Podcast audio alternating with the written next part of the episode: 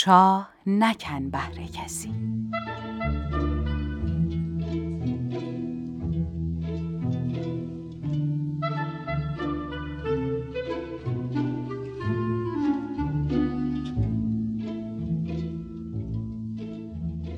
روزی روباهی گرسنش بود و دنبال حیوان پخمه میگشت که شکمش رو سیر کنه.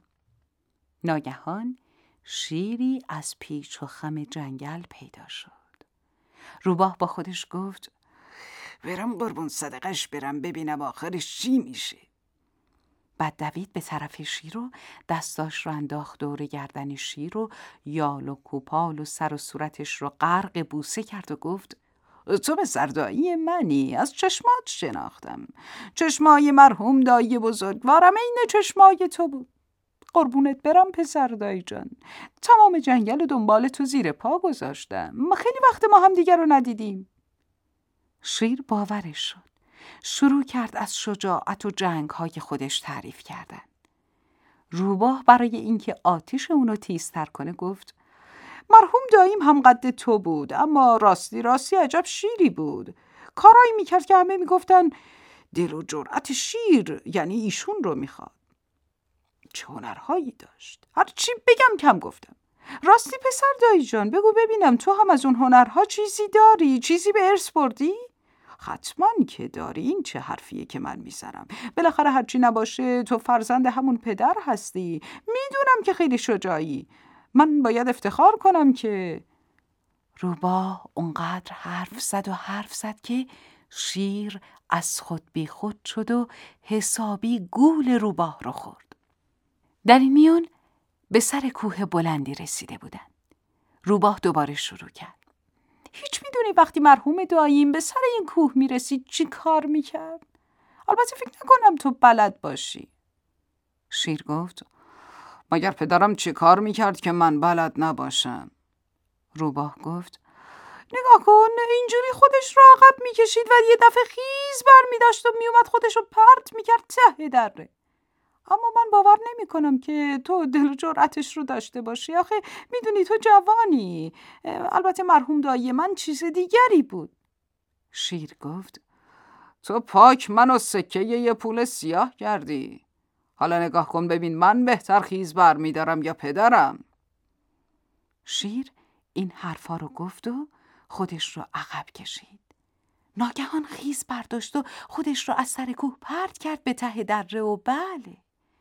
افتادن همان و خرد شدن استخوانهای شیر همان روباه با احتیاط از دامنه کوه پایین اومد و بالای سر شیر رسید و شروع کرد به دریدن و خوردن یک رون شیر.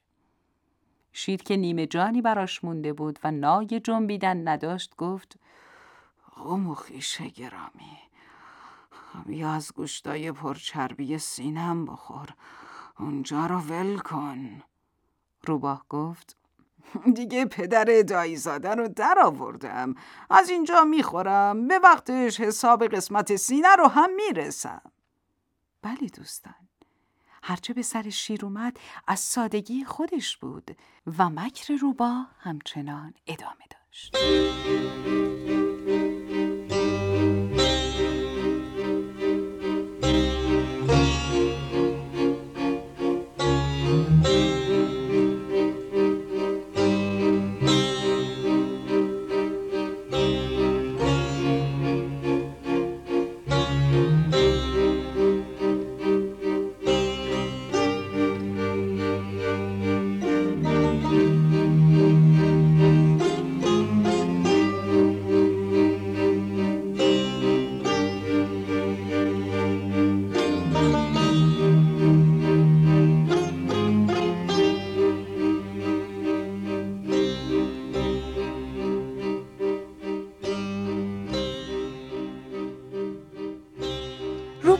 مکر و حیله خودش مینازید و شکمی سیر از شیر خورده بود بر سر راهش به شطوری رسید. بادی به قبقب انداخت و گفت عاقبت روزی تو رو هم خواهم خورد. می‌بینی شطور می‌بینی. شطور خندید و چیزی نگفت. در اندیشه رفت پی کار خودش. کمی که رفت به خودش گفت بیام برم دم لونه روباه خودم رو به مشمردگی بزنم. ببینم روباه چی کار می‌کنه. با این نیت اومد دم لونه روباه دراز کشید و خودش رو به مردن زد. روباه اومد بیرون و دید که ای دل قافل شطور افتاده و مرده. اونم درست دم در خونه روباه اینجا و اونجای شطور رو گاز گرفت و امتحانی کرد. دید بله شطور جم نمی‌خوره. روباه ذوق زده به خودش گفت دیگه جونی براش نمونده حتما مرده. اما اگه بذارم همینجا بمونه جک و جونه برای صحرا میان و میخورنش و اون موقع یه لقمه برای من نمیمونه. بهتره ببرمش دم در لونه خودم ببندم. اون وقت دم شطور رو به دم خودش بست و برای امتحان چند بار محکم کشید که یه دفعه وسط کار گره باز نشه. شطور که تا اون لحظه جم نخورده بود وقتی کار رو تموم شده دید یک دفعه از جا بلند شد و روباه از دم شطور آویزون شد و بنا کرد به تکون خورده. کمی شطور راه رفت تا اینکه رسید به گرگی.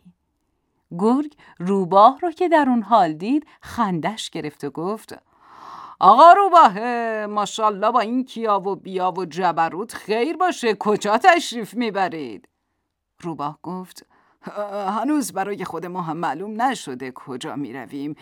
گرفته ایم از دامن این بزرگوار تا ببینیم مقصد کجا باشد. بله دوستان واقعا قدیمی ها چه خوب می‌گفتن که چاه نکن بهر کسی اول خودت دوم کسی.